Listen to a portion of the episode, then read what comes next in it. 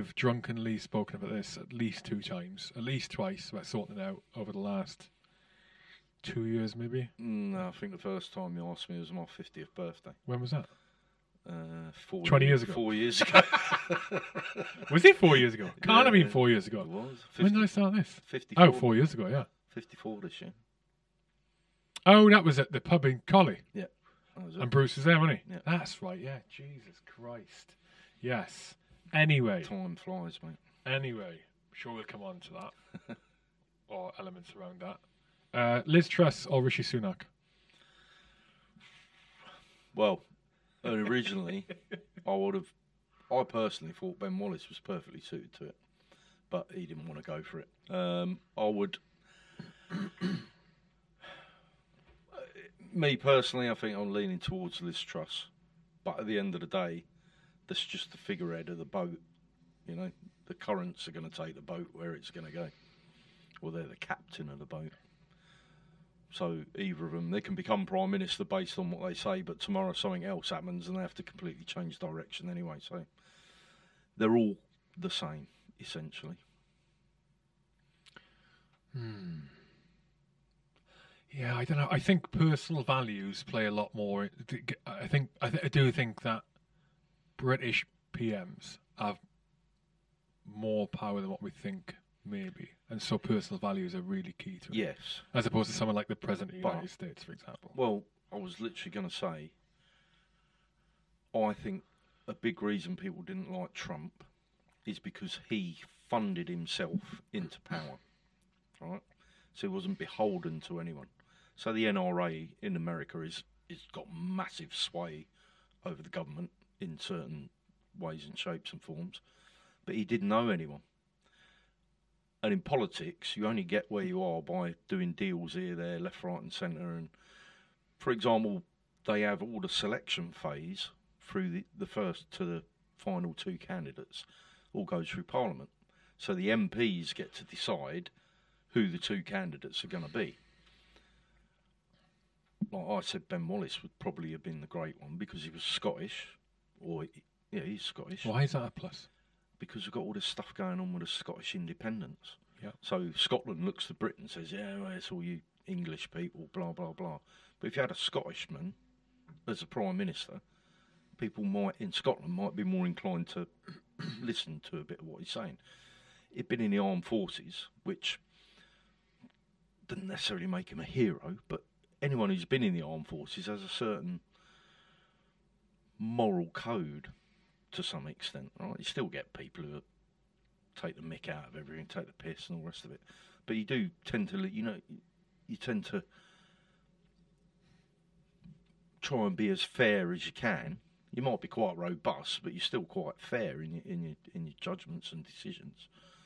And um, there's some other things about him that, that would have just fitted everything perfectly. Well, that that was part of it. He hadn't ever been part of the government. I think that's partly why he didn't want to do it. Um, and he wasn't soiled by all them scandals and all the rest of it. But I, I would say tr- Liz Truss, but actually whoever you get, where, even if there was a snap election and Labour got in, the country's going to go the way the country's going to go. Yeah, it's an interesting point about the the way they were selected. I was talking to someone last week or the week before who's got I don't I don't pretend to have a good handle on all the inner workings and what people are doing and what they think and or I even really understand politics to any level of depth any more than anyone else. But this guy does, and he's also got some indirect connections to people close to the Johnsons and other people in Parliament, uh, uh, in government, uh, or in politics, and uh, he was he mentioned about that about the way the two leaders or way that that that that, that uh, what's it, that Selection shortlist was selected, process, yeah, yeah. and, and apparently a lot of the Conservative members are pretty pissed off, Yeah. and one reason is because they didn't really want Johnson to go, uh, for whatever reason, maybe because they didn't feel that there was anyone else could would be in a good position to step in to be to put them on the best foot for the, the general election, uh, but also because they had no say in who that shortlist were, and they, these you know the members they pay to be a part of the membership, and they'd never any any say in who was being shortlisted. So they're pretty fucked off. Um, yeah, but then you got to look at what happened to the Labour Party previously, where the members had the choice, and they made that choice, but it didn't go well for the Labour Party Remind me, which one was this? Go on. Jeremy Corbyn. What to select Jeremy Corbyn? Yeah. That Hmm. was down to the members' ballots and all the rest of it. They didn't have the same process the Conservatives have. So you can understand, but they're wanting to protect their interests, aren't they? They're like, well, if we pick the wrong person, I could be out of a job next week. Or if they pick that person, I could be out of a job because I'm always head to head with him over this, that, or the other. So there's a lot, it's all that old boys network, so to speak, in deciding who they get. So the final two candidates, basically, the the actual party, uh, the MPs are happy with whichever one they get. They don't. They're not too fussed at the end of the day. But I'm not in it. It's just me as a layman talking to you about what little I know about politics. But I think we do need to go back to the days. For example, I think post World War Two, something like forty percent of the members of Parliament were just working people. You know, and, and but that figures down to something ridiculous like 10, 5 percent now. What about what do you mean by working people? Well, people who hadn't gone to uh, Oxford and um, blimey, what's the other one called? They were working class. Yeah, they, they weren't like they didn't come from affluent backgrounds. I mean, I, I was always going back to a question you asked me before we started this. Uh, Churchill, you know, there, there's a something to look up to and aspire to, and all the rest of it. Do you know he, he wrote three memoirs, I think it was, of his entire life, and it, you go back to when he started out as a reporter. It's incredible what he did and then you get some footballer who's written 10, 10 memoirs, 10 autobiographies. Um, but the point is, I used to think he was amazing. And then I went to, we did some work at uh, his home. It's like a massive palace. Can't remember the name of it off the top of my head. And I'm thinking, this is where he grew up. You know, he, it kind of lowered him in, in myself, in my esteem. He went down a bit because of where he come from. You know, if you, you don't you don't get someone who reaches the top of politics who grew up on a council estate. That's never ever going to happen. But actually, that person growing up on a council estate will have better life experiences to share within Parliament. yeah, I understand. Do you see what I mean? Yeah, the problem with it is though is But you do need educated people to to make these big This is the thing. decisions. I, yeah, I think it's. Uh, I mean, yeah, the dirty, the dirty, But the dirty little thing. essentially somebody from a very wealthy background could potentially buy their way into politics, buy friends, this, that, and the other, and, and work their way up the chain. Which isn't Which happens. options that aren't particularly open to like some here you, for example. Mm. Yeah, it's not a drama if you can hold them accountable when they don't do what you what the electorate want to do. I mean, again, You can't at the going going back to Boris, again, my uh, unqualified opinion. I think a big part of his downfall was down to his missus. Why do you think that? Well, she's kind of pulling the strings in the background, not on the political front, but on his social life, and then he's trying to cover all that up, and uh, basically lying about all that stuff is what what brought him down in the end. But the parties were organised by her. Um, he should have just said, "Yeah, I was wrong. Shouldn't have done it," and that would have been it all done and dusted and over with. Because he dragged it out for so long, and he started digging deeper and deeper holes. He just couldn't come back for it. I, I mean, people are throwing stuff at me in the street probably, but I quite like Boris Johnson, you know, and I had hoped he could stay. But after all them lies and that, even I was like, you, you can't. That's not the way to behave if you want to be the leader of one of the most powerful countries in the world. You can't do that. Yeah, I, I admit I, I liked him. Uh, that's not that's not me saying oh I, liked everything about his politics and, uh, and uh, you know and the decisions he made in terms of you know political decisions and all that. But I liked him and the and the and in the same way I no let me rephrase that I preferred him to the alternatives. Hmm. And in the same way, I preferred Trump to the alternatives, and the, the sole reason being is I saw them the as more authentic people. Now, when I say authentic, I don't mean like truth telling, like you just give examples Yeah. of bullshitting, but authentic in that I just felt like they were they, they were more trustworthy. That's not to say they were completely trustworthy, but they were less. They, it was easier to tell if they were being genuine in what they were doing or saying than others were, and I, and and that is with the caveat Uh, that Eh, ninety nine point nine percent of what these people say is bullshit. Yeah, so you can't trust any. All politicians Yeah, lie. I It's part of the job. Yeah, but yeah, I yeah. think what you're saying there is they would get asked a question and they would answer it. They wouldn't go every which way round the houses to avoid actually answering the question because they don't want to commit one way or the other. You would ask them a question and they would give you an answer, and that, that's what I liked about it. Whether they were lying or not is a different matter. Yeah, But normally, like I was listening to a thing on the radio on the way here, and they're quizzing this MP. So tell me, it, it's quite clear and obvious. What is the answer? Oh well, what you've got to think is we can't do this, and we've got to. And he's going, "You just answer the question, and they do everything they can not to answer it. But when you get an MP or politician or whatever, someone in a position of authority who just answers the question, at least you've got an answer.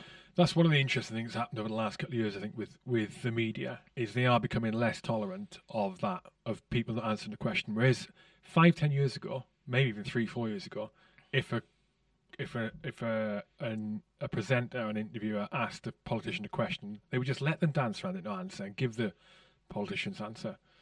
But like you're saying, they, they tend to be calling it out more now, and I think it's because I think the only reason is because they can give, give it the the headline such and such refuses to answer that, but it's a good thing to be holding to. The other thing with Boris and and uh, Trump, the other thing was there was elements of they were just morons in certain ways.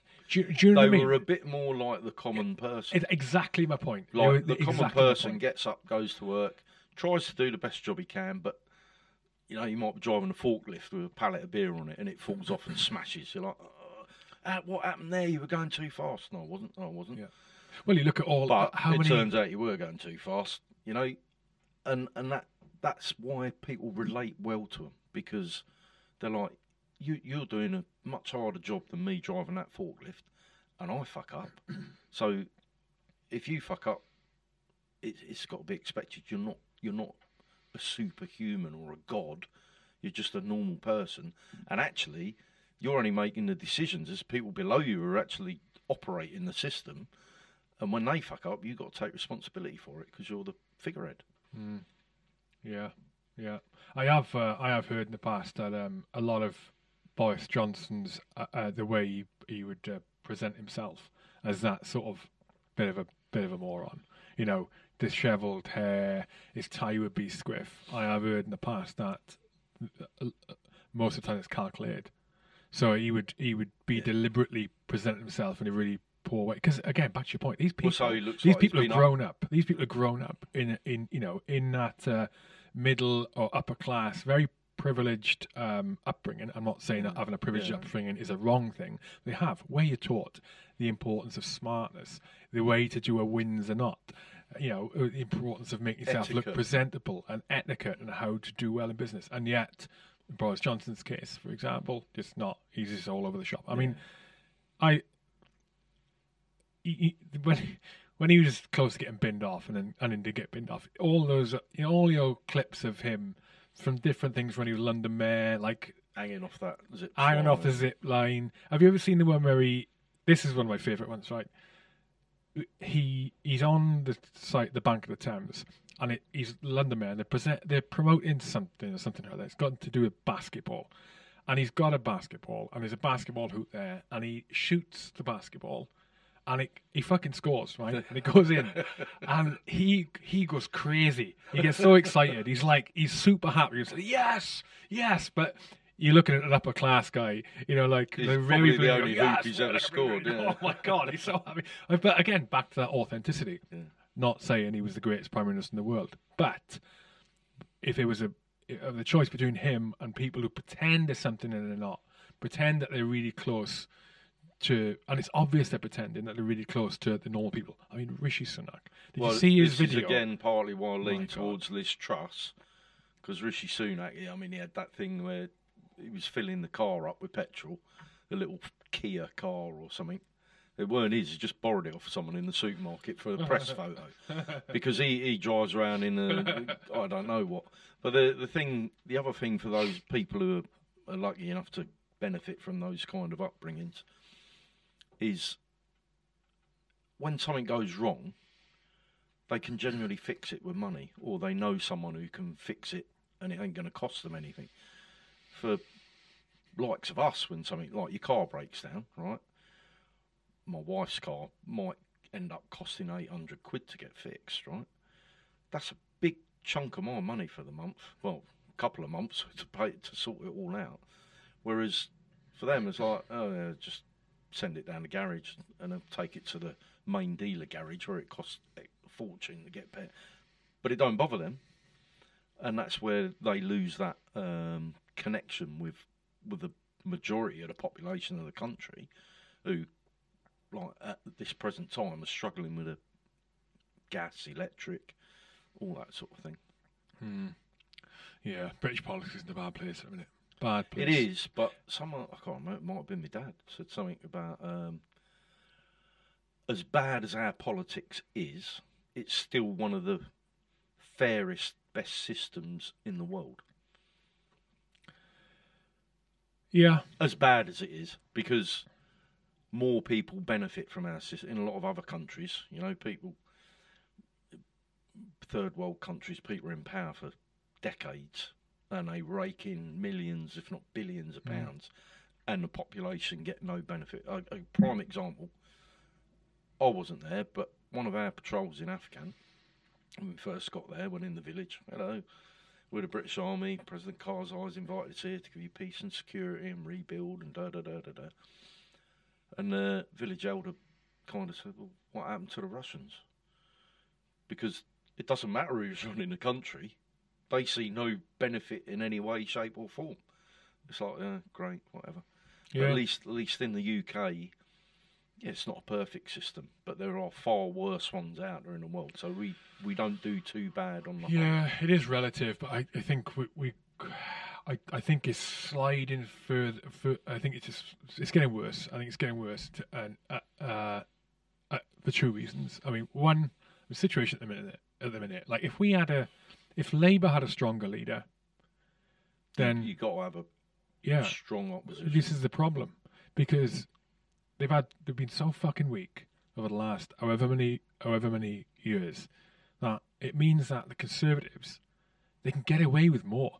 They can make especially with the they can majority. get, as in they can make mess ups and be less concerned about losing the next general election or having four votes no confidence forced or having a prime minister have to step down early because they because the opposition leader is so so weak and because they've got so little chance of losing the next general election, which means they can get away with more bullshit. And the and the other reason I think is because I really strongly feel this po- politics over the last ten years at least.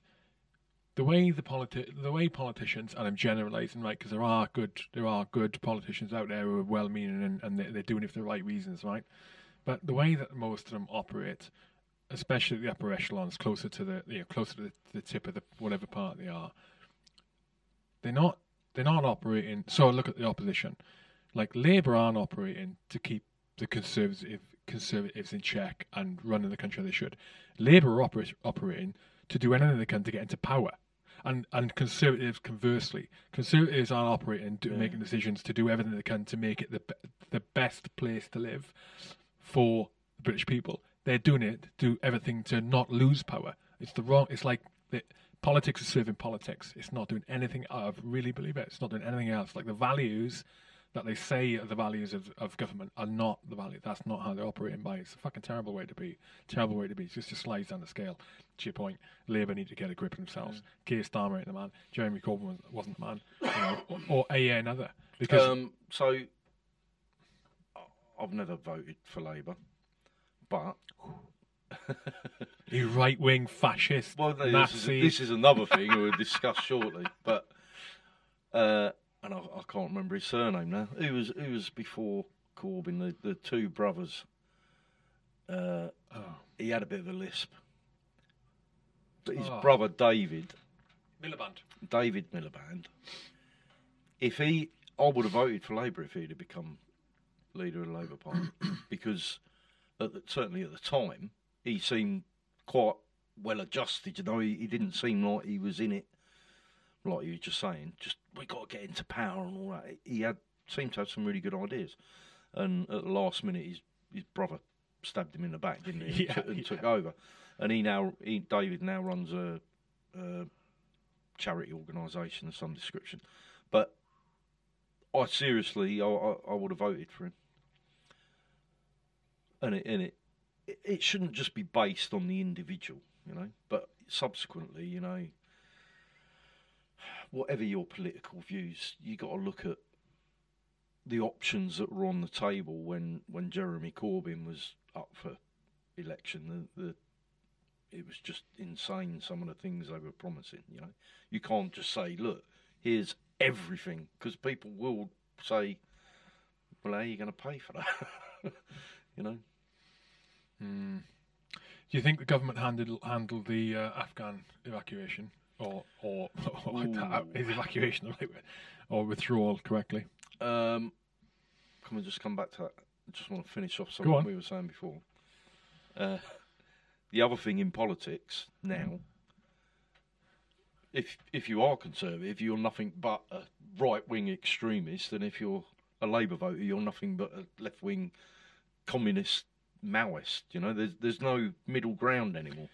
Yeah, And I the think people that try to fill the middle ground uh, are, are blurring the lines too much that they still end up on one side of the fence or the other. yeah, I think that's predominantly only an, uh, uh, uh, existing on social media. Though. I think that is Yeah, which is like in the real world, like you just said. oh yeah, yeah. you would have voted if for you go Labour. into Parliament. Now, if we were two different people and you when we were sat here No, and you said I would have voted for Labour, people, people are because of social media. People are inclined. If you ask them who you're voting for, people are inclined to say, "Well, that's my business," or try and guess who you're voting for and tell you that. So when they do all these polls, for example, they're never accurate anymore because people don't want to go, "Yeah, I'm going to vote Conservative," because some of them might go, "Oh, you're a right wing extremist." Well, it used to be. You'd, you, it would be something you wouldn't ask. It was a very personal question. Yeah, yeah. I, especially when I, I remember when I was growing up. So I was taught. My old man, my old man taught me was, you know, you do, you don't, you shouldn't really ask people's political leanings because it's a personal thing. And yet now, I think I don't think it is the case now. I think is if you're Mm. asked, you feel people, people feel obliged to say it because they want to, sh- they on this side or Yeah. that side. But I know what you're saying. But my point about you being classed something or other because of your political views, uh, all the actors and people in Hollywood and all that getting involved in political issues. Some of them have been like cancelled outright because they came out on the wrong side of the public or the social media perception and that. And I think things like um, sports people, actors, anyone in a influential position that is not actually in politics should completely stay out of it and be completely neutral because you, you can destroy the whole like with the um, with the World Cup with the with the England team and that you know I don't think there's anyone well there obviously are people out there but the majority of people would agree with the um, supporting things against racism and all that but a lot of people didn't agree with them taking the knee and all the rest of it. And you shouldn't bring all that politics into sport. It should just be sport. For, But the argument is, but the argument is made against that is, well, it's not, po- it's not politics. It's about uh, racial equality. But, but yeah, I'm but just that's saying I'm. Most people will support. it's being politicised. yeah, yeah. That's yeah. the drama. yeah. That's well, uh, weaponised by Labour. Yeah. It goes back to that, that polarisation um, we were just talking about. And it's a flipping nightmare. I mean, it's, it's, it's a terrible thing to do. And it's the same, same, you know, same in America and uh, Canada. Hideous, hideous. Uh, back to Afghan. Yeah, so that's actually a year this month, isn't it? Was it? When they pulled out of there, yeah. Op Pitting. And to answer your question, uh, Holy shit, it is, yeah. Oh my god, where's the year gone? I, I mean, it literally happened overnight. I remember uh, reading something about uh, Bagram Airfield. The Americans was like, yeah, like, spoken to the Afghans, yeah, see you in the morning. and then, like, two o'clock in the morning, they all just got on a plane and left, just abandoned it. You know, and I, I think the government's reaction to it, because they weren't particularly as far as anyone knows, the government weren't aware of what was coming. I think we reacted to it brilliantly. I mean, I, I wasn't in at the time, but throughout my career and the history of the regiment, that's one of the things I'm really proud of the regiment for. The way they dealt with that. And you, uh, speaking to some of the people that were there and listening to some of the stories that didn't get in the news and that. For example, there's one lad who, who could speak um, Afghan, for want of a better description. He was up on top one of them shipping containers for like 18, 20 hours a day, basically liaising between our blokes and the Taliban for getting people into the airport. 18, 20 hours a day. He's just a young lad, 20 years old, you know, but he was so crucial to that whole role. And, and both sides could kind of trust him because he's native, he could speak the language properly, and obviously he's working for the British forces.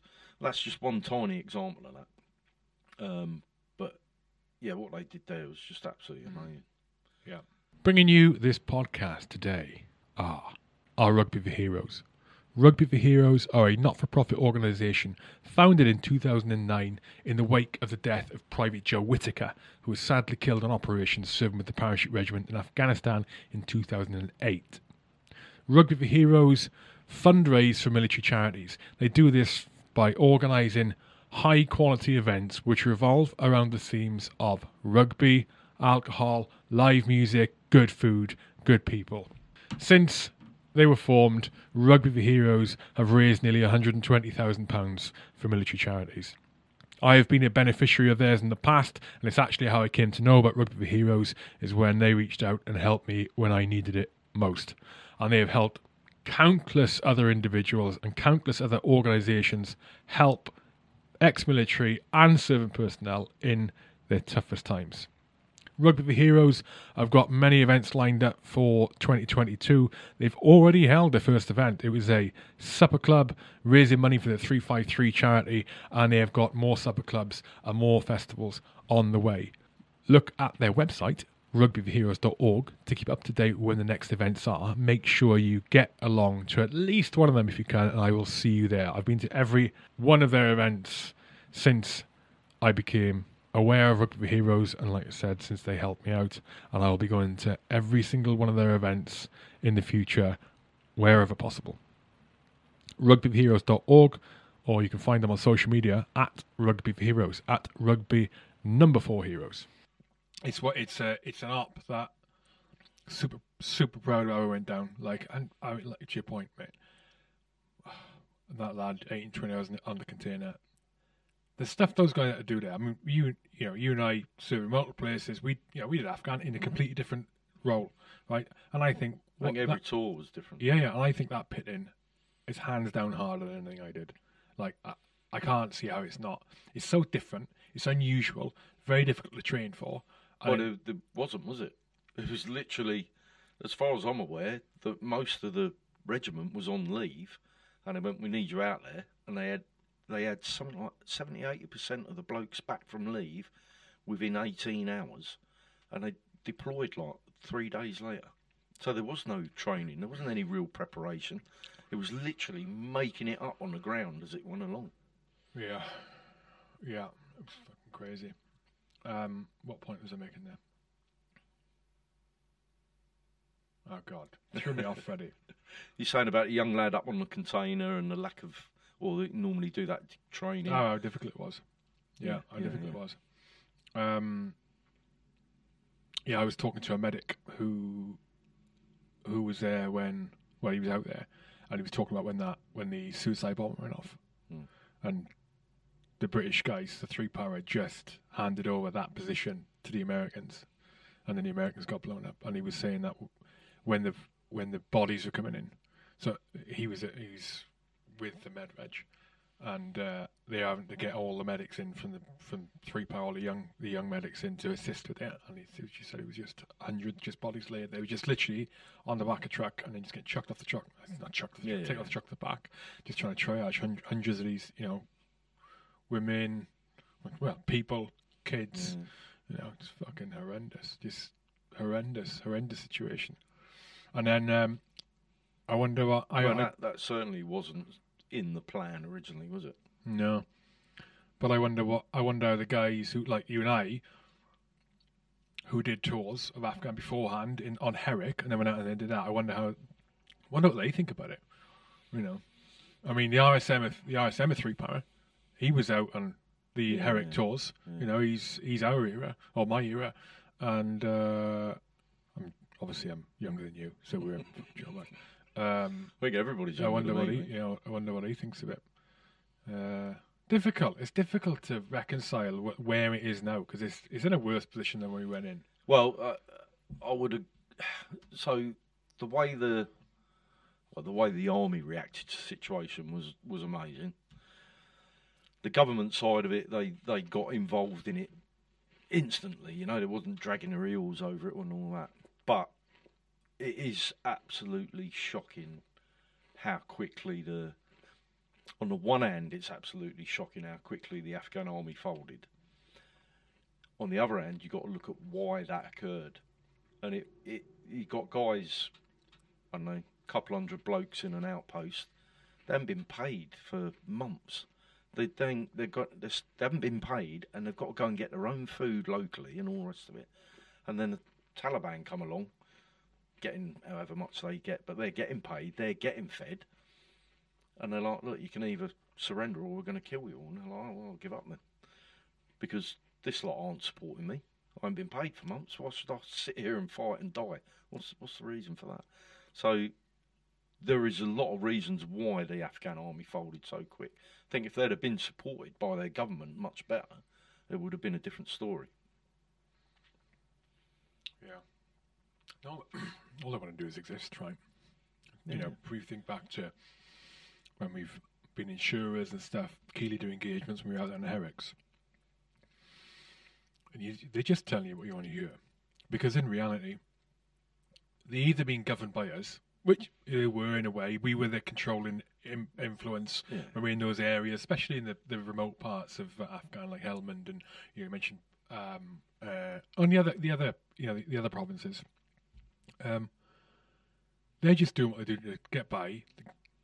They can keep generating money from wherever their business is, farming, selling, flipping water, selling ice, Yeah. you know, selling the crops, whatever. And then it's just a just a, all lazy, just another regime change. Yeah, and now I'm going instead of instead of having to abide by your laws, I'm going to have to abide by these laws. And Yeah, and, exactly. and in a strange way, they almost they they probably they probably understand better where they're at and what expected them expected them and what's not allowed with Taliban rule, Yeah. as opposed to our rule. Same culture. It's, they've been under that rule for God knows how long. I'm not saying it's the right, I'm not saying it's the correct thing. Yeah, but from a you know from the Joe Bloggs Civ Pop perspective in Afghan, they just do what they need to survive because because politics and government and all that doesn't really influence them in the mm. remotest part. It just doesn't Well, influence the, them. the the influence is really just Kabul. Whoever's in charge, the Taliban are an exception to that because of the way they operate. But generally, whoever's in charge is only in charge in Kabul, because outside of that, it's all the different warlords and all the rest of it. But now the Taliban are in in charge. They're kind of you can carry on and do what you want to do, but you answer to us and and they've got all the warlords on their side. I think there was one holding out in Panjshir Valley or something like that, wasn't there? What's uh, so? Nothing's been done at the moment. Turns out how backwards it's gone. Uh, you know, female oppression and Yeah. all the rest of it. What should we, could we do? There is actually a, a bloke who's in our regiment who's working out there with a charity, um, and it surprises me how many people are working out there. um, with the Taliban's permission. So the Taliban do want to do the right thing to an extent, but again, like we were saying about politics earlier on, corruption is just the way of the world out there. It's how everything works. Um, don't, and a lot of people forget as well. Before, round about the time the Russians were out there, like in the sixties and seventies, it it was quite cosmopolitan. You know, people, women went to university, they wore normal sort of Western clothes, um, and life was quite good. But then the religious influences take over, and I'm not, I'm not a particularly religious person. I'm not not religious, um, and I'm quite accepting and understanding of other people's religions. But it's just a the extreme versions of any religion are very difficult to deal with, and I, and they're not not not right. I don't think personally. Mm. Yeah. The, so you, the other thing is, as far I might get this completely wrong, but there's a uh, a version of Islam called Wahhabi Islam, which is generally where all these extreme versions of it come from. But that was actually designed by the British to control the Arabs in Saudi Arabia and that sort of thing round World War Two, post World War Two, because it was a, a strong version of the religion. People would have to stick to it, and at the time, the people practice or delivering that version were kind of under British influence. However, that morphed into essentially ISIS and, and all that kind of stuff. And don't quote me on that because I'm not a historian or a religious theologist, but uh, that's kind of how I understand it. Yeah, I mean, that the question gets raised, isn't it? What, um, what was the point of being there? Is one that's the common one. What was the point of being there? Was it all for nothing? Blah blah blah. blah. So you try and look at has there been any benefit whatsoever? Right. The only one I can see, as in long term benefit, which, which what's different now to what's than it was pre 2001, right? Is that you, you wouldn't have had so you could we wouldn't be being able to engage on a political level with the Taliban now uh, then like we do now. So that's 20 years of however yeah 20 years of fucking Western influence, military influence in Afghan. That is one thing that's produced. I'm not saying this. I'm not saying this validates the whole, all of the operations and all the lives lost and all the lives impacted and all that. But one of the, the positives out there is that we do we do have the ability to engage on a, on a on a on this political level, and they seem to be they seem to be less. Yeah, uh, they're not chopping people's heads off in the sports grounds and all that sort of. They might be, but they're not filming it now. well, no, my point, what I'm getting at is um, we look back to Northern Ireland, right? Many, many years ago. It it was about the Irish Republican Army and, and in our view, terrorism, etc., etc.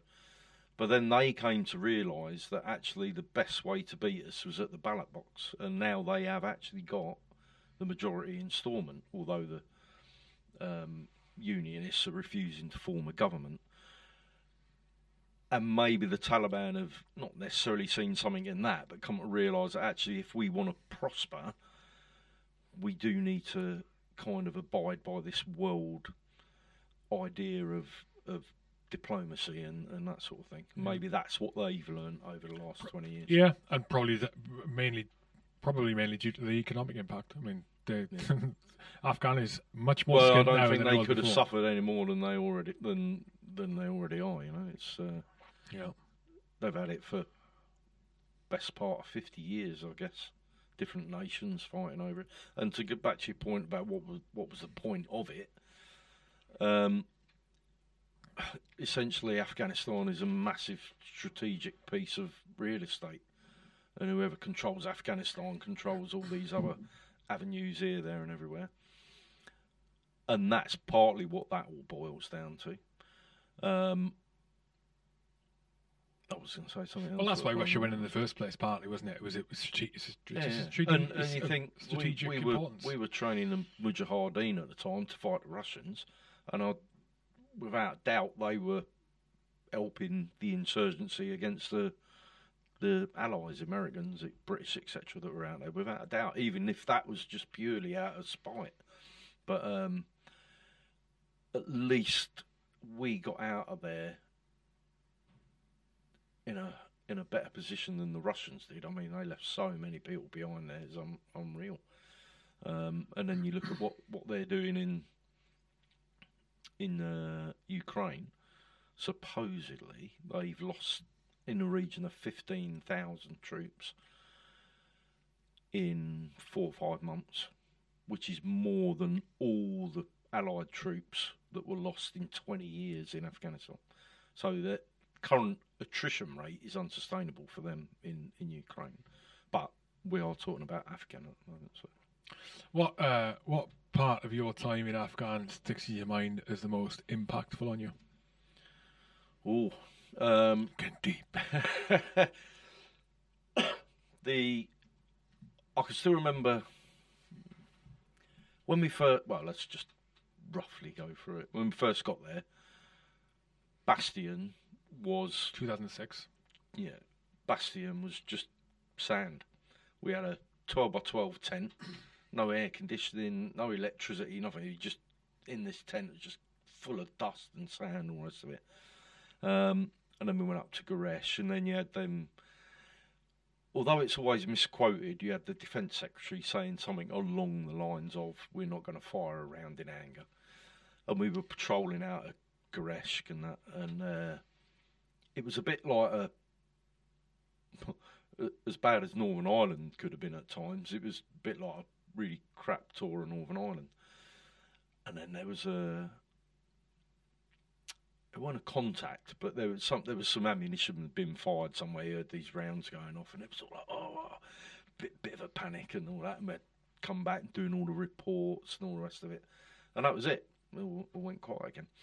And then I think was it A Company did an op, and there was a, con- a genuine contact involved in that. That was that. And then uh, to put it in a bit of context, a good friend of mine was killed in Iraq um, by an IED, and it was like tragic news. You know, it was like wow, because everyone kind of knew him, Okay.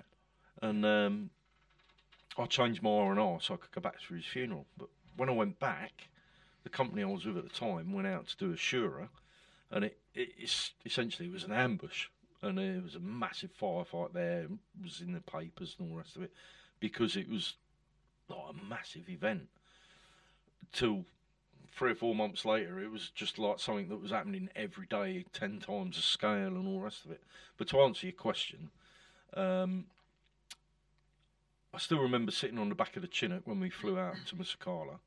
Sat sat, on- Musakala or from. two, sat on that Bergen because now we're in the point where we know the situation and we know what's going on there. We've been briefed and all the rest of it. Um, and I remember sitting on my Bergen in the middle of the Chinook, looking out and just watching those lights disappear from Bastion, and just thinking, well, that might sound a bit pikey, but I wonder if I'm ever going to see them again. Uh, and then you're just flying around in the dark and whatever. And the next thing I remember is that bloke chucking that Chinook around, and all I can see out the windows is the roofs of the houses. I'm thinking his rotors are going to hit them in a second. And then you smack down on the floor, everyone's off it, and it's gone. Just that complete silence and the dust settling. Like, While you're waiting to be engaged, It's quite nice here for that brief moment.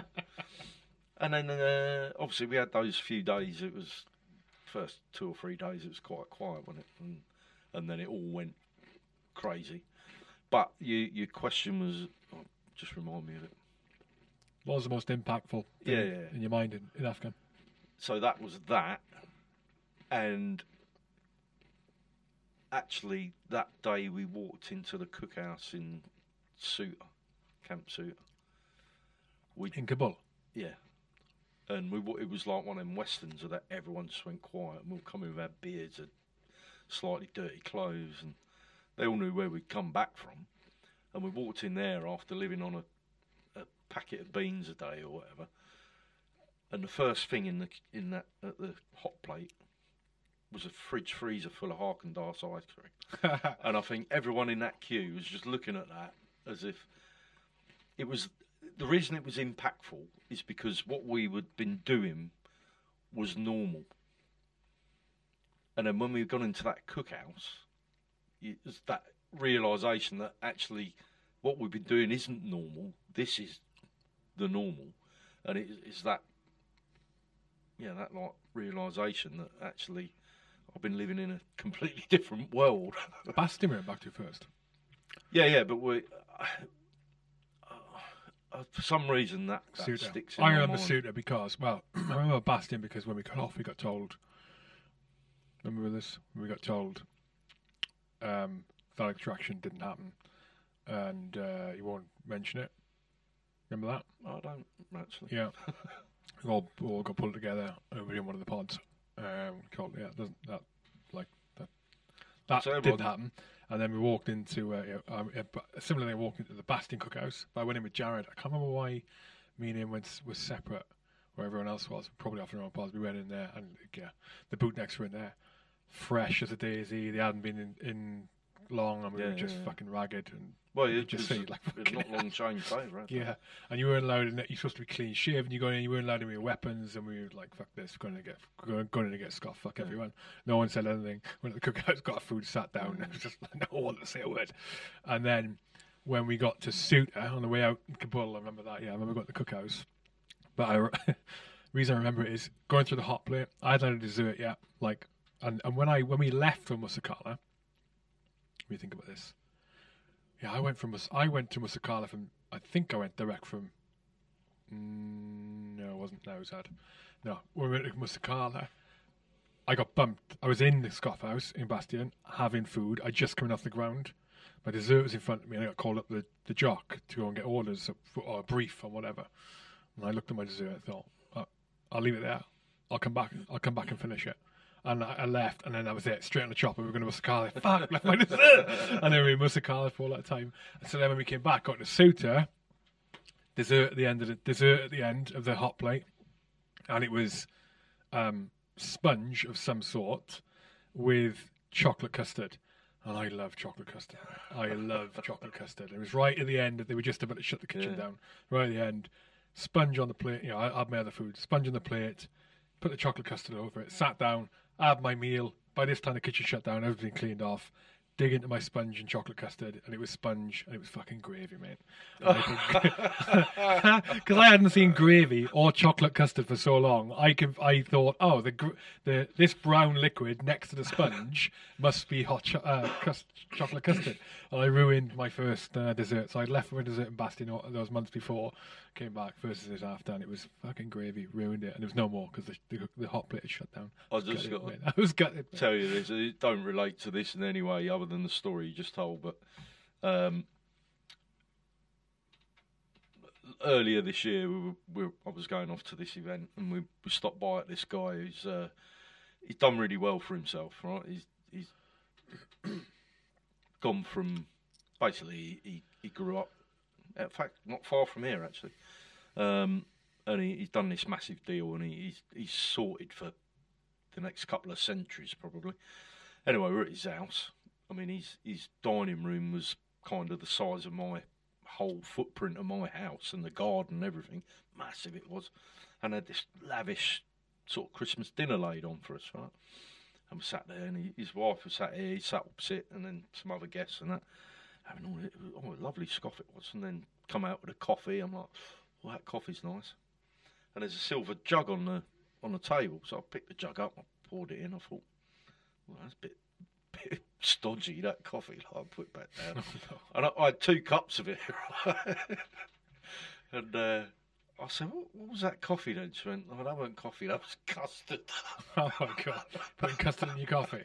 So I just invented a new drink. weren't embarrassed in the slightest. but just going back to what we were talking about, um, Bringing you this podcast today are Combat Cigars. Combat Cigars was founded in 2021 by three friends, three former colleagues in the Parachute Regiment, the British Army, and I'm very glad to say I am one of those three.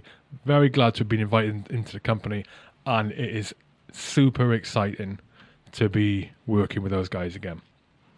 Combat Cigars sources its cigars from a family who have been rolling cigars in the heart of Colombia for over 200 years.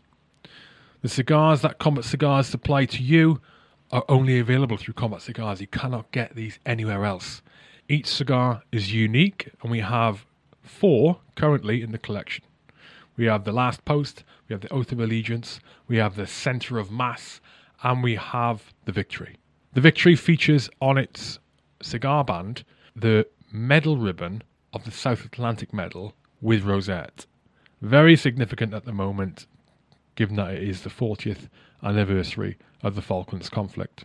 Head over to combatcigars.co.uk to see the collection. Also, check out the Combat Cigars Humidor, which is handmade out of ammunition tins and will keep your cigars perfectly stored for whenever you need them. When you think of cigars for your next event, or the next event you're at, be it a wedding, be it a mess do, a dining in, a dining out, a promotion, or just getting together with your old crew, think Combat Cigars. CombatCigars.co.uk. I, I, a couple of years ago, you were saying about you're not allowed to talk about this extraction, etc., etc. A couple of years ago, or I still know this guy uh, who was in the RAF, and a couple of years ago, he was talking to a friend of his. Can't not about me particularly, but like, oh yeah, I know this guy who was in Afghan and about Musakala. And the bloke he was talking to said, I was uh, one of the loadies on on the helicopters that picked him up. And he's Oh, like, yeah. oh right. Uh, he said, but before we got there, we had to fly out and land somewhere in the desert and then shoving bales of dollars out the back of the helicopter into the desert for the Taliban, basically, to to Yeah. secure this extraction. Which at the time I was like, "Fucking hell, I'm surprised by that, and they paid all that money out. But now I'm constantly thinking, how much did they pay per person, What did they what value the did value? they put on each person's life? Considering we had Afghans with us as well, you know, did they did everyone get the same value, or did they price us higher? It- I reckon I got just- more than you. Well, you're younger than me, so probably they get a bit more time out of you, won't they? But Yeah. but yeah, and uh, and and going back to your previous point about most biggest impact, and I I kind of chose the flight out and getting back. I kind of uh, everything in between is just I don't know. It, it, not that I don't think about it. I think my my memory of it's pretty bad. Of which period, sorry? So you said the most impactful Oh, yeah. times, and I said about flying out to Musakala and getting back from Musakala, whereas all the things that went on in in Musakala were quite impactful, if you see what I mean. But that's all kind of splodged into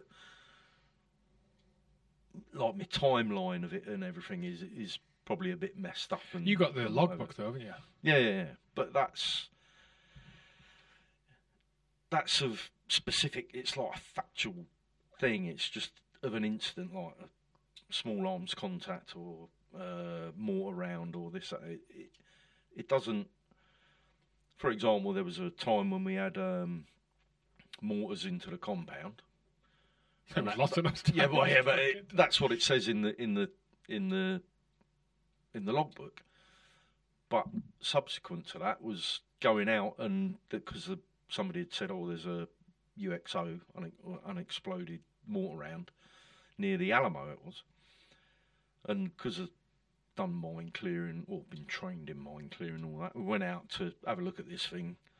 You crawled up on my belly with my knife, clearing around it and all rest. And there was these fins sticking out. And the next thing you just hear that with a mortar round going off. And I was like? And we'd had another contact, and the mortars were just behind me, and they'd opened fire, and I'm like, well, I'm, just leaving that there now. I'm not going back to it. But it, so yeah, you look in the logbook, but it's the actual consequences of of those contacts. You know, it's oh, I had a contact at ten twenty, small arms fire from the west. But what was the actual result of that? You know, did someone get wounded? Did uh, um, was it because the helicopter was trying to get in? You know, there's all these other elements to that. So yeah, I can see what we did, but it's all the stories associated with that that aren't in, in there. It's just a clinical review of, of what went on. Yeah. How did you end up getting going from the reg to doing what you're doing now, Bruce? Uh, when I come up to leaving the army, I was like, oh god, these brilliant ideas, what I want to do, and this, that, and the other, and that all went tits up. So no, nothing, nothing came to fruition. And uh, in a bit of a panic, I um, I took an FTRS contract at the army prison, MCTC, and I was there for a, about eighteen months. I didn't love it, but it was a six-hour shift essentially. Well, yeah, that sounds great, but it's it's seven days a week.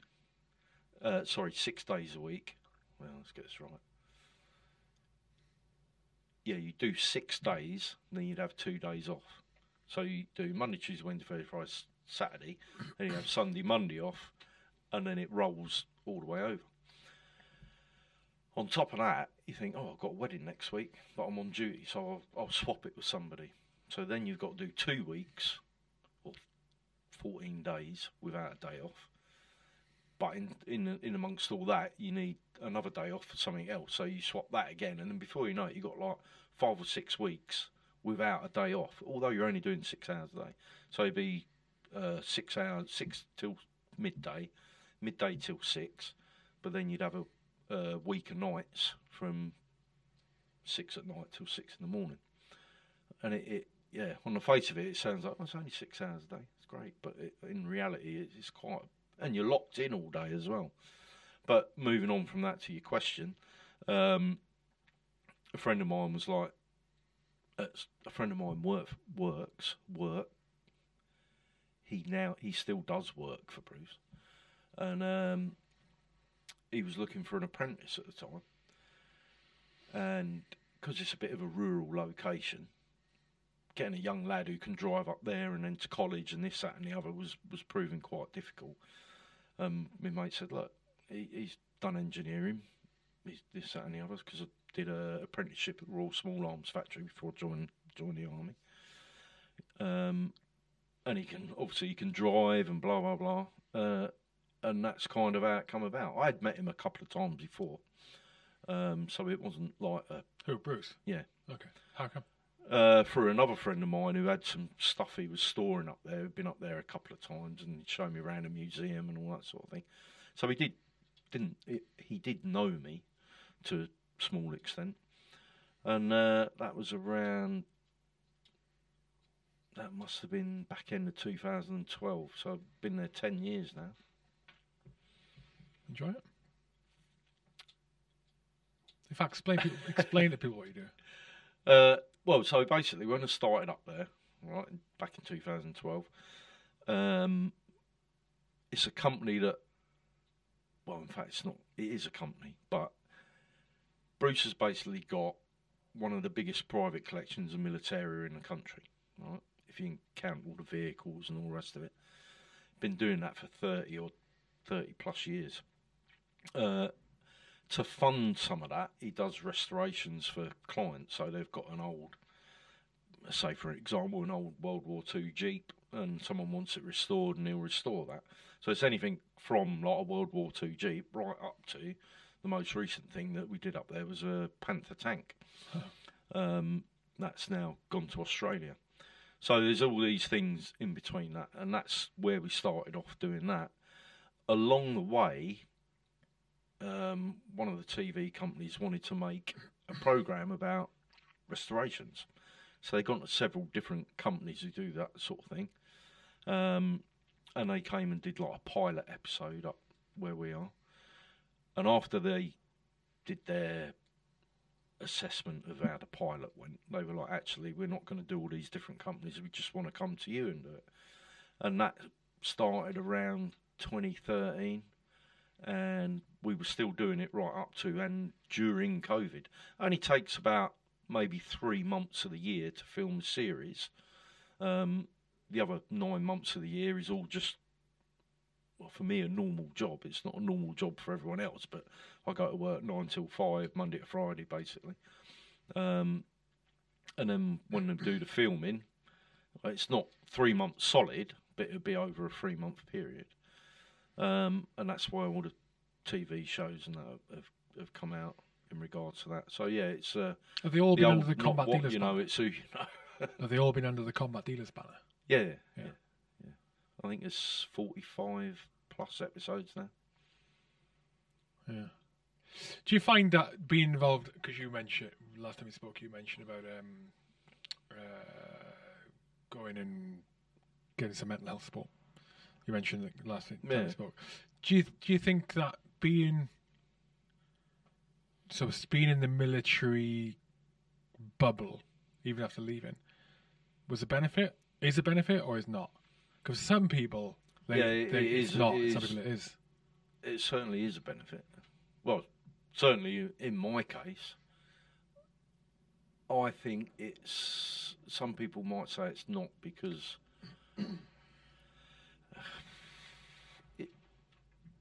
things present themselves to you, and it's what you decide to do with that situation as to whether it becomes a positive or negative event.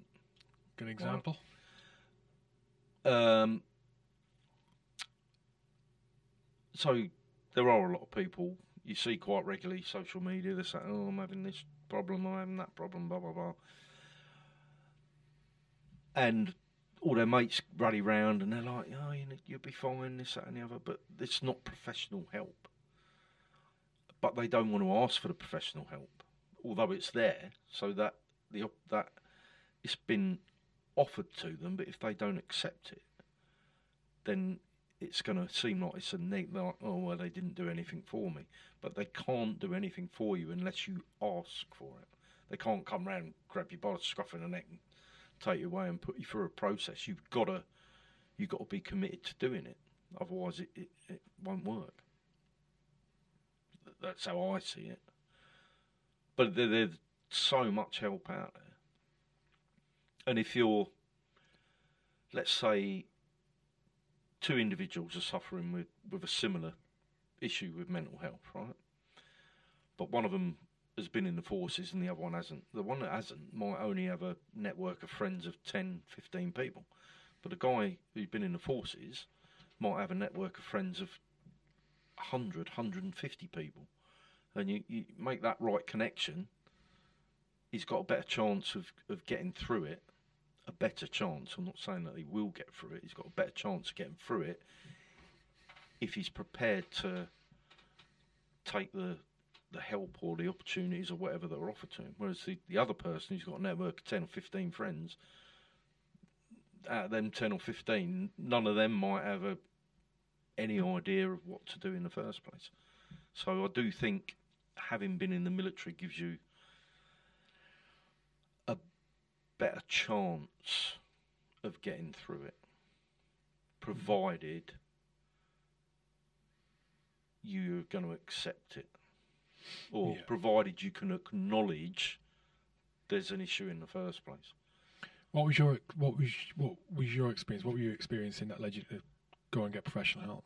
Uh, see, this is a bit of a tough one because, other than you, I don't think I've told anyone. But Well, you don't have to. If you don't no, if you don't no, mention it, you have Um, Just so, pretend it's only me. It's not HR no, I'm trying to think rather than just, oh, this happened. It's Uh, hard to explain sometimes. Yeah. isn't it? So Yeah. now I look back, right? I think been going on. I, don't- I think been going on a long, long, long time, right? Be- before Afghan, even. And uh, every for me, things I was doing were just normal things. and some of now I look back on it, I can see what's. So I'm driving down the road and somebody's parked their car on a stupid angle, and I, I'm like shouting abuse. Yeah, fucking arsehole, you fucking a car like that. My missus like, who are you talking to? who are you shouting at?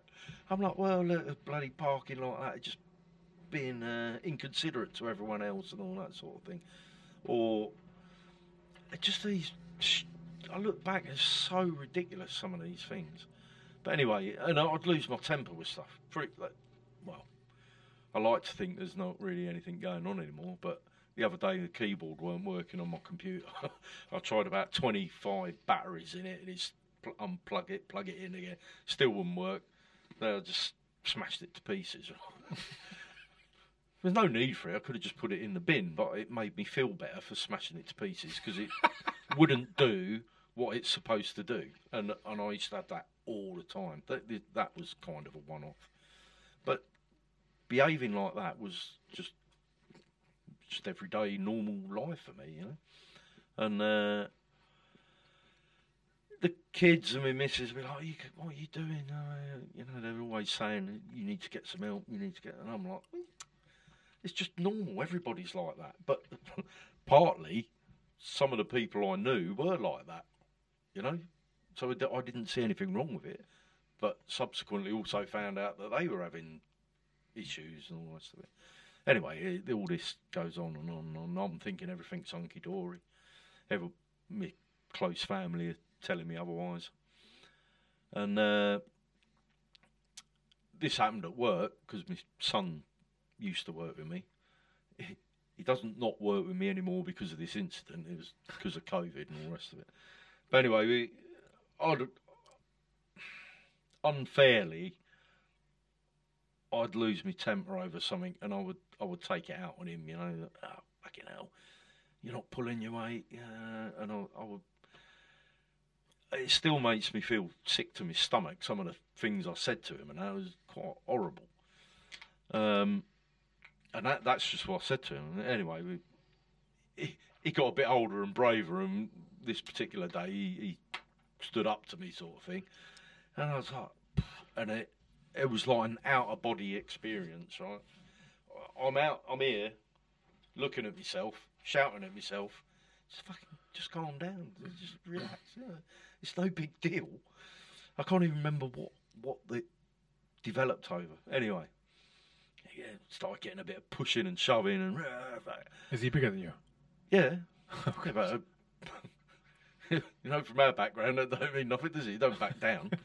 anyway, um, it, it, it got so heated, and like so, I'm having this like almost out of body experience thing. And that's the this is looking back on it. This is the point at where I thought, no, there is something not right.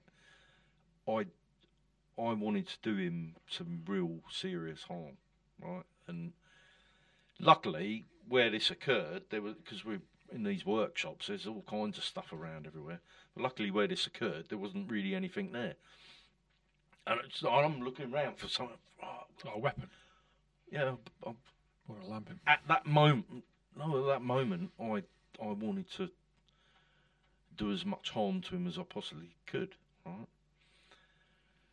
Anyway, so I'm, and he's like, bah, bah, and he stomped off, and uh, he got one of the blokes to give him a lift. And he went down to the station, and he went home, and didn't speak to me for like know, best part of a month or whatever. Anyway, after that, I oh, fuck, went back into work, and uh, I wouldn't even say it was then. It was probably a day later. I was just thinking, that is absolutely not right. You know, I, I, I love my son to, to the ends of the earth. Uh, but the thoughts I was having there and then were, were not right. Even if you're a bit angry with your kid or whatever, you know, you, you don't want to lose control. And I, oh, I can't tell you how that made me feel absolutely shit. I was like, they've been telling me this for years and years, and I've been ignoring them. What I would say is, it. well, anyway, let's carry on from there. But you know, he, he still says to me, "You still haven't apologised to me," and I haven't because I, I still don't want to admit that that's how I how I felt about him at the time. But like I say, it was like an out of body experience. Back, what are you doing, you nutcase? Anyway, as a result of that, I was like, uh, it, it can't go on. So I, I um, support our paras has got a, a point of contact. You can get in touch with them say, look, I'm having trouble with this, that, or the other, or whatever. And then I had an initial meeting with him. I said, look, personally, I don't think there's anything really wrong. But how I was with my son the other day was completely, totally wrong. I, I, I don't ever, ever want to experience that again. Not from my own personal thing. You know, if it had been a different situation, I may have ended up harming him. And I don't think we'd ever have been able to come back from that. And they're like, yeah, okay. all right." And then um, they organised some stuff for me, went to see a psychiatrist, etc., etc. And I just kept saying, I really don't think there's anything wrong, but I see myself on this pathway that isn't going where I want it to go, and I'm hoping that maybe we can get it dealt with. And uh, I, I have no idea what they did. I had a few sessions, and like my wife and my kids and that are like, you're absolutely a hundred percent different to how you were before. You know, things go wrong now, and I'm just like, nah, worry about it. you know, almost never, ever, ever get cross apart like with the keyboard the other day. um, but yeah, but I mean that is a real stupid thing. But what I was going to say earlier about is in my I've only started talking about this because I went to something a couple of weeks ago and a guy stood up and was talking about his experience and it was very similar in how he felt and issue that over his child and all the rest of it. I say child, didn't you talking like my son was twenty five, something like that. He's not like talking about little kids. And uh, I thought actually it's not just me. There's other people got that same sort of thing going on. And in a way, because of how that happened, I feel a bit lucky because I was concerned about the harm I might do someone else, and I I knew that I need to get that sorted out. But there are people that only want to harm themselves, and there isn't any concern because you're not hurting anyone else. There's a, a lot less concern, and and that happens a lot. And it's less obvious You know? that there's an issue. So again, And it's less obvious as an issue to the outside person. Yeah. people. and and so for me, it was because I really don't want that to happen. I need to go and see someone and get it sorted out.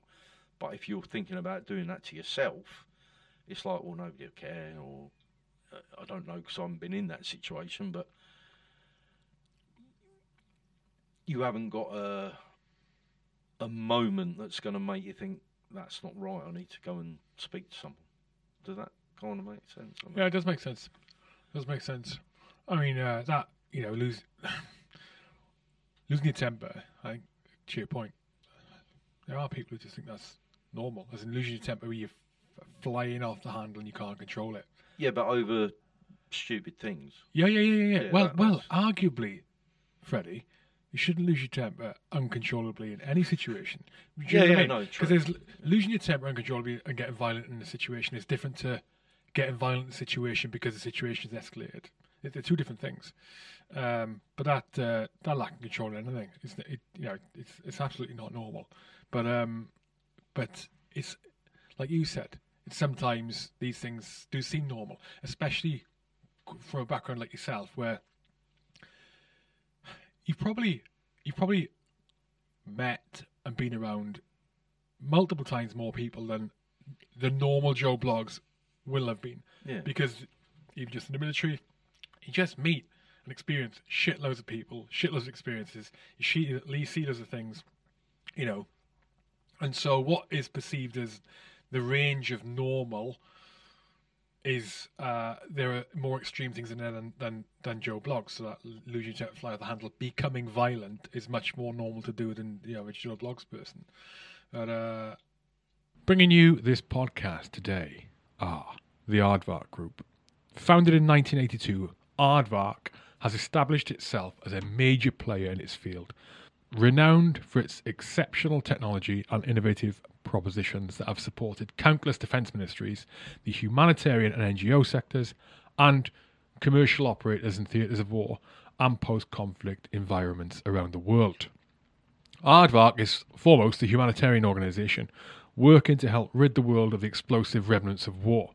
Their technologies are uniquely developed by operators for operators, which ensures that every product, system, or platform conforms to the essential criteria of stability, survivability, and reliability. Aardvark know that to have a truly lasting positive impact, their technologies must be cost effective, and so they've commissioned a number of projects with their research partners to develop technical innovations with the core aim of delivering affordable solutions that can be deployed directly into communities to reduce the incidence of accidents and deaths due to explosive threats. As well as their core products and services, they also have an online shop where if you're an individual who works in a post conflict zone in a high threat situation, in a high threat environment, you can get kit from Aardvark. Their website is aardvark.group.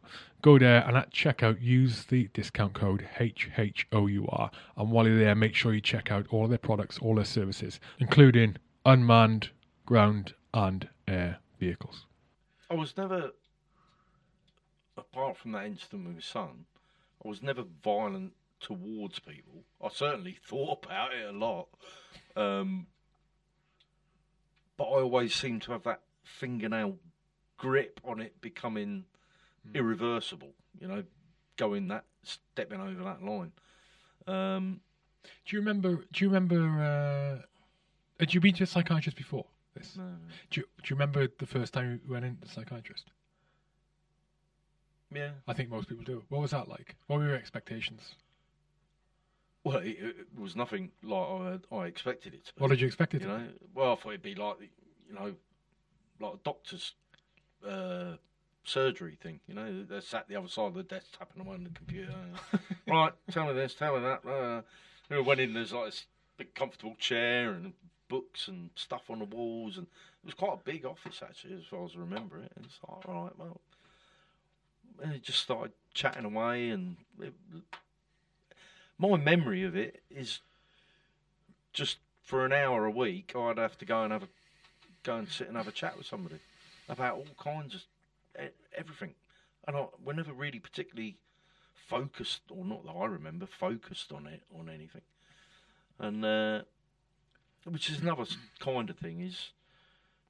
I said about the guy had stood up and told about his experience, and I thought actually I can really relate to that.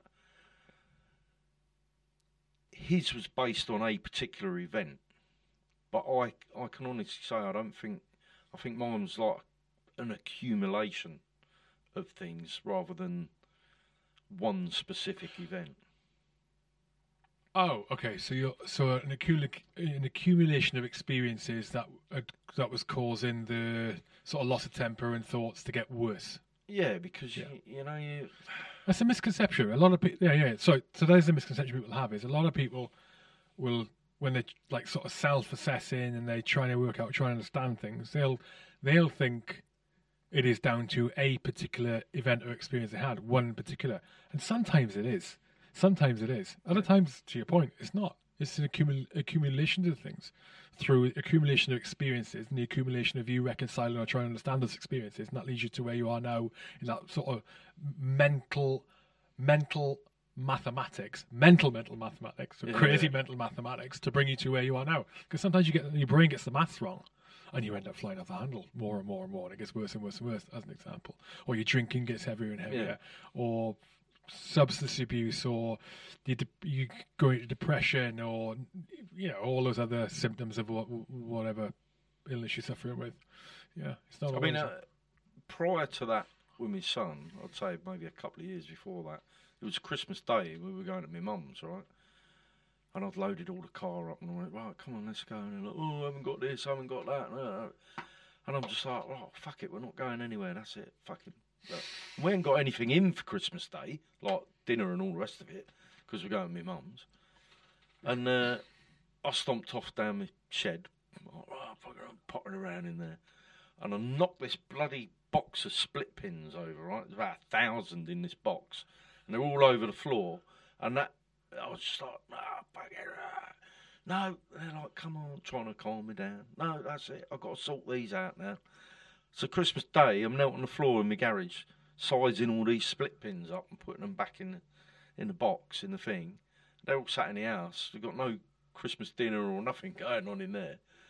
And uh, I'm kind of like, well, I can't go back up there now, so I'm going to think I'm complete and utter cunt. and I'm going to sit here and I'm going to just put all these split pins back in the box. You know, and at that point, I should have realised that's not really normal thing to be doing. Whilst I thought it was odd, I didn't think it was. It was like, yeah, well, I've still got to pick all these split pins up at some point. I might as well do it now. Um, but yeah, I, would say, you know, going right back to yeah, about ninety-two. A, a culmination of events that maybe I wasn't necessarily involved in, but close to, over that period of time. Um, we go back to Kosovo. I mean, nobody really talks about Kosovo in the slightest little bit, but people say, "Oh, it was this with the dead bodies," and the the number of dead bodies there, and they were like proper decomposing and stuff, and and there were executions as well. They weren't like someone killed in a firefight and all that. They were just civilians, husbands, wives, and some cases children. You know, but I was late, mid, late twenties then. You know, just you're immortal when you're that age. Um, so there's that, and then you go on. You got Iraq, and there's more death and destruction, and then Afghan, and then, but also over those periods of time, you're getting closer to the cause of that death and destruction. So in Kosovo, it was kind of peacekeeping. Iraq was a war kind of footing, but we never really got into it. And then Afghan, you're actually there on the front line doing that kind of thing. Closely. Oh, so the, you, you- mean the risk to your life and you Yeah, get closer yeah, to. Yeah, yeah. okay, yeah, yeah, got it. You get closer And then on top of that, there's the things like, well, I broke my back, I broke my pelvis, I broke my femur, my arms. There's all those. That's why I think it's just an accumulation of all that stuff. And then I've just carrying on with things, right? Getting on with life. So when something doesn't simple doesn't do what it should do, it's like I suppose now looking back on it, I can kind of think I've gone through all of this, and you can't even just connect to the computer, which is your Keyboard. sole job.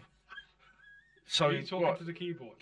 well, yeah, this kind of stuffing, you know. And uh, anyway, it ended up. My, my missus just picked it up, and she's like dangling it there, showing my son. The And he's like, "Oh, he's off on it again, isn't he? But no, that is seriously probably the only instant since uh, well, support our paras sorted me out, basically. Yeah. But the good thing, but the thing is, now you're aware of it. I think that's the important Well, thing. It's like, uh, it is yeah. because I like to think there's at least three people I've seriously helped out in encouraging them to get in touch by telling them my story because they're probably looking at me thinking, oh, he's all right. You know, he's doing that stuff on the telly. He's happily married. it's this, that, and the other. He's got nothing to worry about. And I didn't particularly have anything to worry about because I didn't think there was anything going on. But then I'd say to 'em, look, that's not that's not what it actually is. Just what you got to lose. Just give him a ring. Say, look, I think I might be having some problems. Can you come and tell me if I am or not? Don't if they say you are, don't be ashamed of it. You know, yeah, all right. I'm sitting here talking to you about it, but it's not something I really. Well, it isn't something I've spoken to or about before, other than to people that I'm trying to encourage to go and get a bit of help. And I would genuinely say that if, as a result of that and the recognition of things, or the education, that there are at least three or four people I've, I've been able to get help for. Again, through support our paras. Mm, that's good, mate. I, yeah, the power of using your experiences to help others, or sharing experiences in, in a not in a not a everyone's a victim way, or and I'm the fucking messiah and I can help you because it's not it's not the way it is, right? Uh, It's interesting. We we we we need. I think one of the things that's, that's improving, but still got a long way to go, is the way we perceive our mental health and the way compared to the way we perceive our physical health. Your elbow hurts today, you know, and say you got a, a restricted range of motion because maybe it's swollen. You think about yes, you think how has that happened? Well, first off, you notice it and you're conscious of it, and you go, how has that happened? You think back, oh, it was yesterday when I whacked it on that panther, you know, that we were um, refurbing or um, what you call it? Yeah, refurbing. Restoring. Restoring, sorry, sorry, restoring.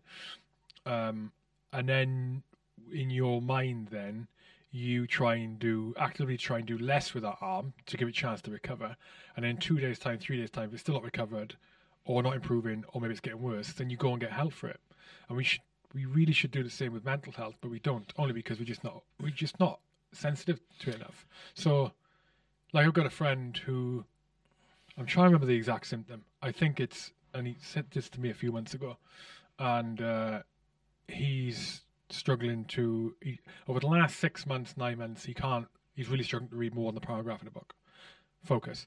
Before, not an issue, but he's I say in a book, apart of anything, Yeah. right? He's really struggling to read to maintain a focus, and for whatever re- I say for whatever reason, in whatever way, whatever it is, he, he can't do it.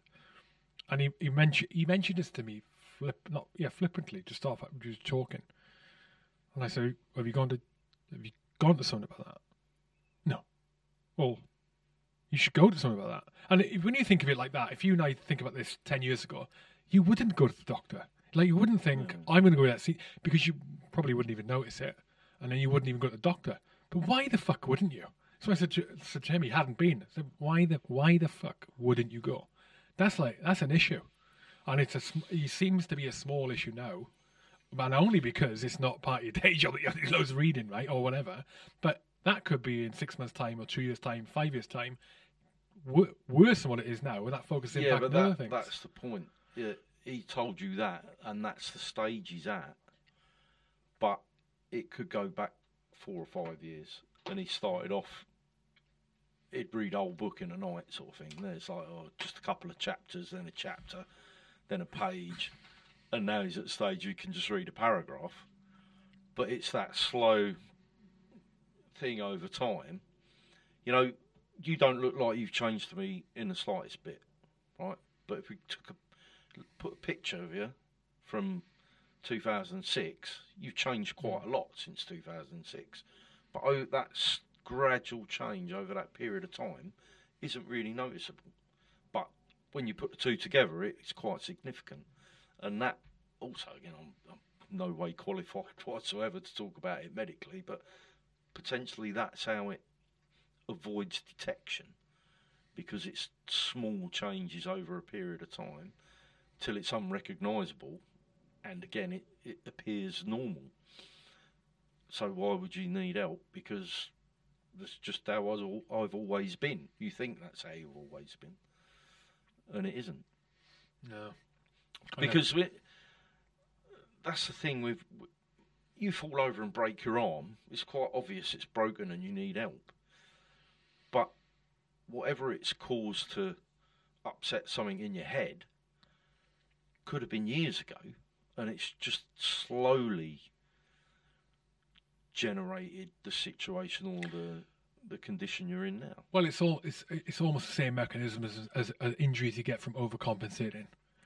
You got an Yeah. injury in your left leg, and you oh, and you unconsciously uh, overcompensating by leaning your left leg more for months and Yeah. months and months. While say a broken leg's recovering, you ain't even noticing what's going on with the left leg until you fully recovered. And then, in a year's time, your left leg's got an issue, Yeah. like I don't know, stress fracture or something. You know, it's, How's it's in the same way. Yeah, it's, it's the same way. But the thing is, with the in the same way with the physical health, if you if it goes unchecked, unnoticed, and you don't do anything about it, the longer you leave it to go on, the longer the recovery is. The longer the reco- it's the same with the men, the same with Yeah. mental health. The longer you leave that lack of focus on a paragraph in a book, or uh, like uh, losing your temper, under thoughts. And the longer you leave that for addressing it, the longer it takes to recover from it because it just it's just gotten worse and it has a the impact on it. It's deeper embedded. Same with mental health. Like anything it sound towards, you just go and fucking get fucking seen. But unlike me, you fall over and you break one of two or both the bones in your arm. There's hundreds of different ways it can uh, affect you. And it is a lot about education. You know, like I say, from my experience, I now have a better idea when somebody might be struggling. And there, there are other people that are clearly struggling. You know, you can go on social media and people are saying, anyone help me out with this? I'm having a real down time, blah, blah, blah. And you can say to them, look, you need to speak to someone or speak to these people. And they're like, no, no, no, I don't, I just, I need my mates and that. Your mates only can only do so much. You personally have to make that choice because nobody's going to come and grab you and drag you somewhere against your will. You have to just say, look, all right, I don't think there's anything wrong, but can you have a look at me? You know, like you were saying about that ache or pain. I think I've just sprained it, but can you just give us an X-ray just in case I've torn ligament or something? You know, because you're not a professional. You might not have torn a ligament. They might just go, no, you're just whinging, which that's great. If you're just whinging, then fine. But if there's something genuinely wrong, you need to get it sorted out. Go and go to the expert advice, absolutely right. And it's fucking free, man. It's free. It's free. You don't have Yeah. to pay for it. Spe- And you can get and, and especially in the like the military community, there's all the the charities, and not even the charities. You get, you get the regimental support and that can put you in the right direction. You can get seen. None of this waiting weeks and weeks or months and months for the NHS. You can get seen really quickly. Go in, go and speak to someone. That's it. And Locally just- as well. You haven't got to travel all over. They've got people all over the country, Yeah. or a connection to people all over the country. Yeah, yeah. I think with the mental health thing, especially the ex-military side, people have a. That's why I asked you about what you what you remember about the psychiatrist. People, I don't know what they think in their head about what that first conversation looks like. Where they think they have to spill the beans, and they're sitting there with a box of Kleenex, and they're crying. They're expected to say, "Oh, I, I did this thing, or I saw that thing." It doesn't work like that. Like it's the same way as you go to a doctor for a physical injury. You go into the doctor, you book it. You know, you get in front of the doctor, and the doctor goes, "Right, what's the problem?" and you may go, I'm not sure, but this, is the symptom, this symptom, this symptom. What's uh, you going to see a psychiatrist or a counsellor? It may not even be a counsellor or a psychiatrist, maybe something else, or maybe a GP you're going to see. What's the problem? Not sure, but a fly off the handle. I've been doing it for a while and it's getting worse. Or I'm not sure, but I struggle to get out of bed in the morning. I nothing motivates me. Or I'm just really fucking unhappy all the time. I don't know what the problem is, but these are the symptoms. What Can you help me? And the doctor goes, okay. This is what I recommend. Or I need to ask you some more questions. We need to do some further analysis. It's the same on the physical as the mental health. Don't worry about it. It's like no one's going to try and wrap you up in cotton wool and not be perceived as weak or a fucking victim.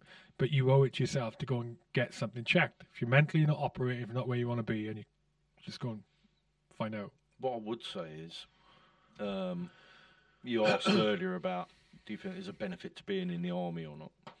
On the military environment. Yeah. So, if you, if you, and I'll, if you are do think you're having problems, I would strongly recommend you ask. You go and contact somebody. If you did it through a military organisation, for example, I want to keep saying it, Support Our Paras or some of the others. That is different to just going to your GP, who he may think, "Ugh, got another another person here who just wants to try and get a couple of quid off the government sort of thing because of your background people are already going to think I could understand that there really could be a problem here there might not be but because of his background we should check it out do you, do you see what I mean it's like if you were if you went into the doctors and said oh I think I've got radiation poisoning you go well, Where'd you work? Oh, on a on a. I work on a farm. He's straight away he's going to think chances of you having radiation poisoning are zero. But if you went, oh no, I work at Sizewell Power Station, he's already going to think, well, maybe we should check this out. Do you see what I mean? So, if you've been in the forces and you get in touch with someone saying, I think I might be having some problems, they're, they're not going to think, oh, there we go, They're, they're straight away going to think, well, there is a chance, good, because so many people do have it. You know, it's not. It's not a. It's not a small percentage of people. You know, Uh, all right, it's to different degrees certainly. Um, but when it gets to those extremes, it's it's really, really, really hard to convince someone to, to get the help that they might need. Yeah, like uh, to your point, the, the onus is on the individual. Ninety-nine point nine percent of the time, you know, you could, um, you need to do it yourself. You need to be willing. Oh, you you said there you didn't. You know, you went and you weren't. You you didn't think there's anything wrong with you, but you still went, Uh, and that was yeah, I didn't I didn't think so. Again, at the time, I'm like, look, I read or see all these people that got these serious problems. I'm no, I'm nothing like that. But I had this issue, and I don't want to end up in that position. But there's nothing to say that I was not in the same position as them. I'm just dealing with it differently. You know, it, it, Yeah, it's just not worth letting that little thing fester and becoming a a real, real serious, life-threatening situation. You know. yeah, yeah. Right, we're done. What have we not mentioned that you wanted to mention? Um, coffee's not too bad. That's from Aldi, actually. You like that? Yeah, Aldi, see, Aldi. you're on about brands earlier on. I shop at Aldi. Aldi Oh, Lidl okay. all day long, 100%. Yeah. Every, I get everything from there apart from power tools. That's a no no. Oh, and um, oven gloves. Don't get those. Do not. do not get oven gloves I know it's a bit sexist, but I'm married, so I don't have to worry about that sort of thing. And you refer to the GP as he. Did I? I don't know why I did that because I've not been able to get a GP appointment for over a year. well, again, and just quickly flipping back to that, you- mentioned it earlier.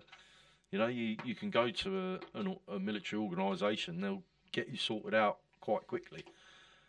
I honestly, just again a minor, minor niggling thing, trying to get a doctor's appointment for over a year, because you've got a phone at eight o'clock. At eight o'clock, I'm an hour and ten minutes up the road. So if I get through and they go, oh yeah, we've got an appointment at nine, I'm never going to Oh, get back God, for it. Yeah. Or I get to work and I'm like, I'm going to have to have the day off because I've got to go back from the appointment at two, three, four o'clock or whatever. Or I take the day off to make the appointment. I get through and oh, we've got none left for today. So it kind of gets to the point where I just don't bother anymore. It's like, well, I'll either get better or I'll die. So can't be, you know, that's, that's the options you got nowadays.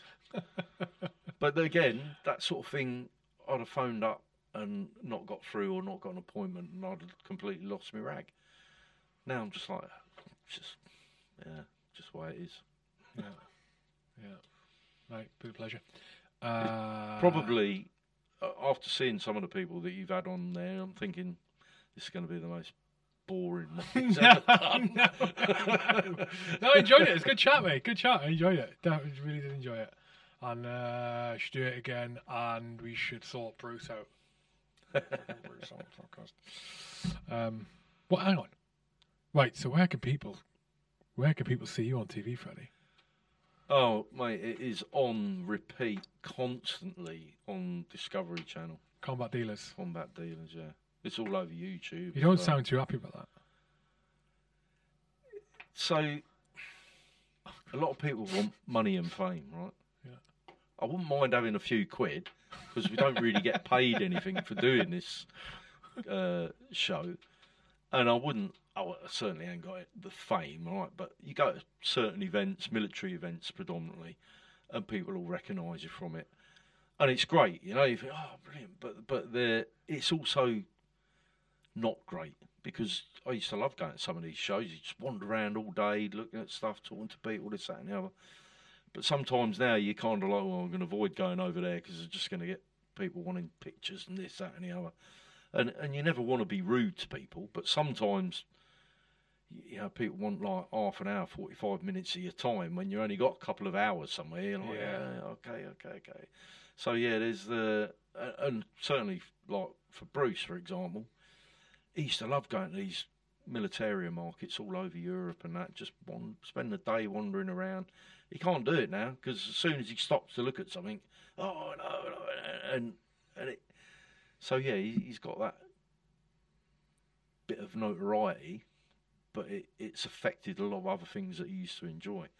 So yeah, I'd just have the money over over the fame. hint, hint.